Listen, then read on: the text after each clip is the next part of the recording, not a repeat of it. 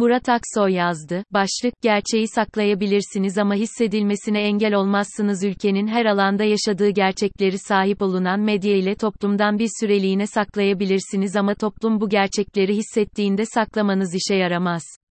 Bugün yaramadığı gibi.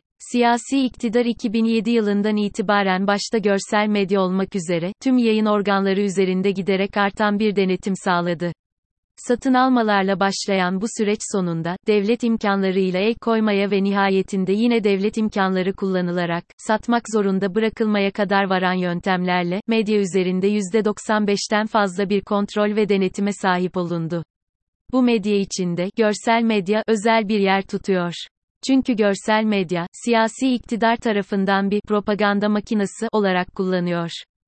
Siyasi iktidara yakınlıktan ziyade, ontolojik bağlılık kuran ve sayısı 20 ila 25'i bulan, yazar, akademisyen ve kanaat önderi, belli bir sistematik içinde, iktidarın denetiminde bulunan görsel medyadaki programlara konuk olup dönüşümlü olarak aynı fikirleri anlatıyorlar.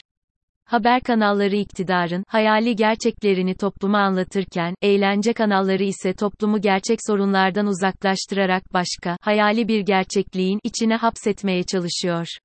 Anlattıklarının özeti ise, Türkiye'de her şey yolunda ve dünya bizi kıskanıyor. O yüzden iktidar alternatif haber kanalları üzerinde ceza kılıcını sallandırarak ya da ağır para cezaları keserek onları denetim altına almaya çalışıyor.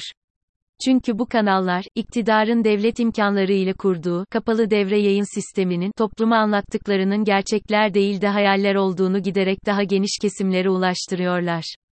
Diğer yandan kapalı devre yayın sistemi içinde kurulan bu söz hegemonyasının, toplumun belli kesimlerini hala etkilediği de başka bir gerçek. Bu anlatılanlara ikna olanlar, ideolojik olarak muhafazakar olanların yanı sıra, iktidar değişiminden korkan siyaseten muhafazakar kesimlerdir aynı zamanda. Bütün bunların ise toplumu manipüle edecek bir siyasi mühendislikle yapıldığına şüphe yok.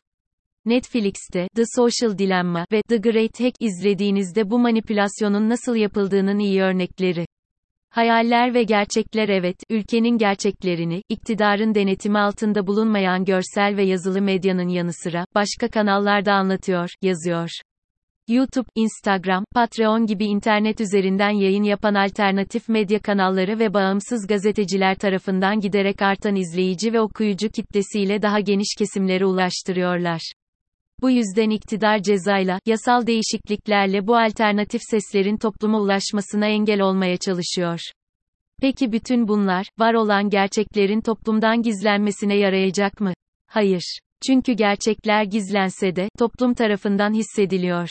Cezalar, yasaklama çabaları gerçekleri gizleyemeyeceği gibi, Fısıltı gazetesini de büyütür ve bunun etkisi gerçeklerin açıklanmasından daha ağır olur.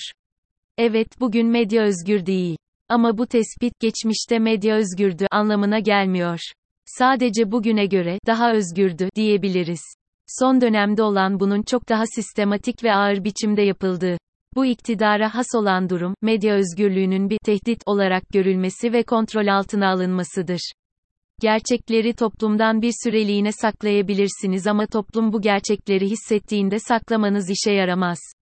Bugün yaramadığı gibi.